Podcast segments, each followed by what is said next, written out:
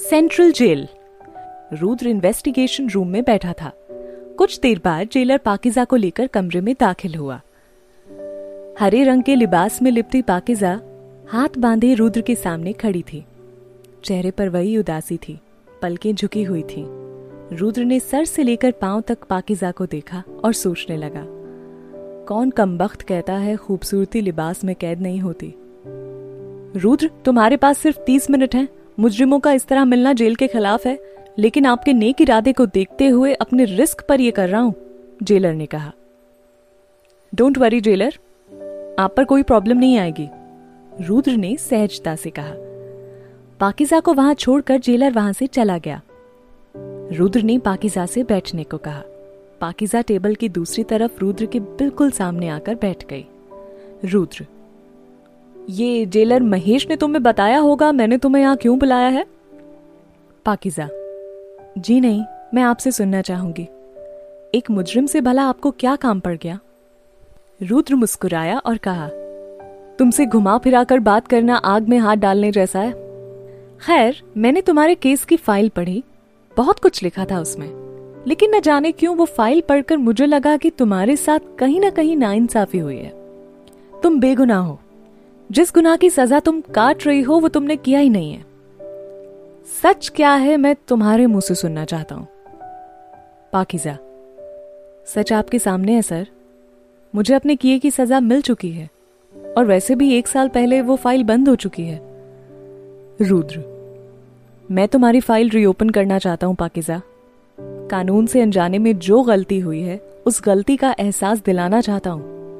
और ये सब करने के लिए मुझे तुम्हारे साथ की ज़रूरत है, पाकिजा। जब तक मैं तुम्हारी कहानी ना जान लूँ, मैं कुछ नहीं कर सकता। पाकिजा, मेरी कहानी जानकर क्या करेंगे आप? रुद्र, तुम्हें कानून से इंसाफ दिलवाऊँगा। पाकिजा मुस्कुराने लगी। उसकी मुस्कुराहट में दर्द झलक रहा था। अतीत का दर्द। उसने एक नज़र रुद्र को देखा और फिर दूसरी तरफ़ देखकर कहने लगी। किस कानून की बात कर रहे हैं, सर आप? वो कानून जो आजकल चंद रुपयों में खरीदा और बेचा जा सकता है, या वो कानून जिसके सामने सिर्फ़ गरीब की कोई औकात नहीं होती, या फिर वो कानून जो गुनहगार की औकात देखकर उसके गुनाह का फैसला करता है? छोड़िए, सर, आपके इस कानून से मुझे कोई उम्मीद नहीं है। पाकिजा की आवाज़ में मौजूद दर्द रुद्र साफ़ महसूस कर सकता था। कुछ देर खामोश रहने के बाद रुद्र ने कहा कानून सबके लिए बराबर का अधिकार देता है। मैं तुम्हें इंसाफ दिलाऊँगा, कानून पर विश्वास दिलाऊँगा। पाकिजा, ना मुझे आपके कानून पर भरोसा है, ना ही कानून की बातों पर। रुद्र, और मुझ पर? रुद्र ने पाकिजा की आँखों में देखते हुए पूछा, पाकिजा, आप भी तो उसी कानून का हिस्सा हैं। मेरी मदद करने के पीछे आपका भी तो कोई ना कोई मकसद ज़रूर होगा। रुद्र बिल्कुल है। मेरा मकसद तुम्हें इन चार दीवारों से बाहर निकालना है। मैं तुम्हें ये पल पल मरता नहीं देख सकता। पाकिजा, मरने के लिए मेरे पास कई वजह हैं, लेकिन जीने की कोई वजह नहीं है। रुद्र, यहाँ से बाहर निकलने के बाद जीने की वजह भी मिल जाएगी। रुद्र की बात सुनकर पाकिजा चुप हो गई। उसे चुप देखकर रुद्र ने कहा, मैं समझ सकता हूँ, इस वक्त तुम्हें मेरी किसी बात पर विश्वास नहीं होगा। तुम्हारा अतीत जो भी रहा हो मैं वादा करता हूँ, आने वाला कल अतीत के सारे जख्म भर देगा।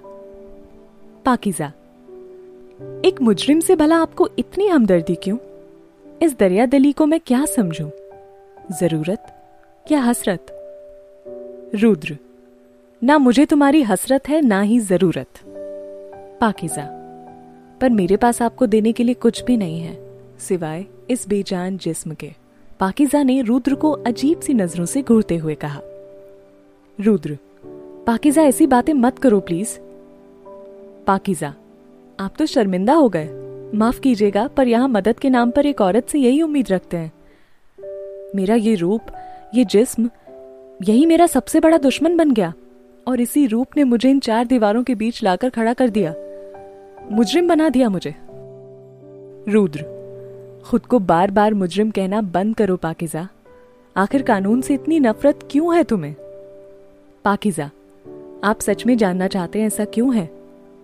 तो सुनिए, एक वक्त था जब आपके इस कानून ने मुझे कटघरे में लाकर खड़ा कर दिया।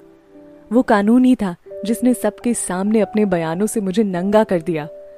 वो कानून ही था जिसके सामने मैं इंसाफ की भीख मांगती रही, लेकिन किसी ने मेरी एक ना सुनी। अजी छोड़िए, जिस कानून के बल पर आप इतना दम भर रहे हैं, वो कानून चंद कागज़ के टुकड़ों में बिकता नज़र आता है।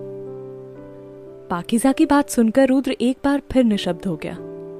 कुछ देर दोनों के बीच खामोशी रही और फिर पाकिजा ने उठते हुए कहा, मुझे अब चलना चाहिए, सर।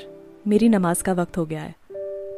पाकिजा बिना रुद्र के जवाब का इंतज़ार किए वहाँ से आगे बढ़ गई।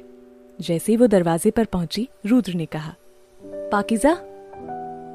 पाकिजा पलटी, खिड़की से आती धूप की हल्की किरणें सीधा उसके मुँह पर आकर गिर रही थीं। उसका गोरा रंग दूध की तरह चमक रहा था। सच कहा था पाकिजा ने कि उसका रूप ही उसका दुश्मन है। इस वक्त वो बला की खूबसूरत लग रही थी। रुद्र भी एक पल के लिए उसके चेहरे में खोकर रह गया। रुद्र को चुप देखकर पाकिजा ने कहा, आप कुछ कहना चाहते हैं? रुद्र, क्या तुम खुदा को मानती हो? पाकिजा, मानती हूँ। रुद्र, मैं उस खुदा की कसम खाकर कहता हूँ तुम्हें इंसाफ दिलाना ही अब मेरी ज़िंदगी का मकसद होगा। पाकिजा रुद्र के चेहरे की तरफ़ देखने लगी। उन आँखों में एक अपनापन नज़र आ रहा था। पाकिजा ने कुछ नहीं कहा और वहाँ से चली गई।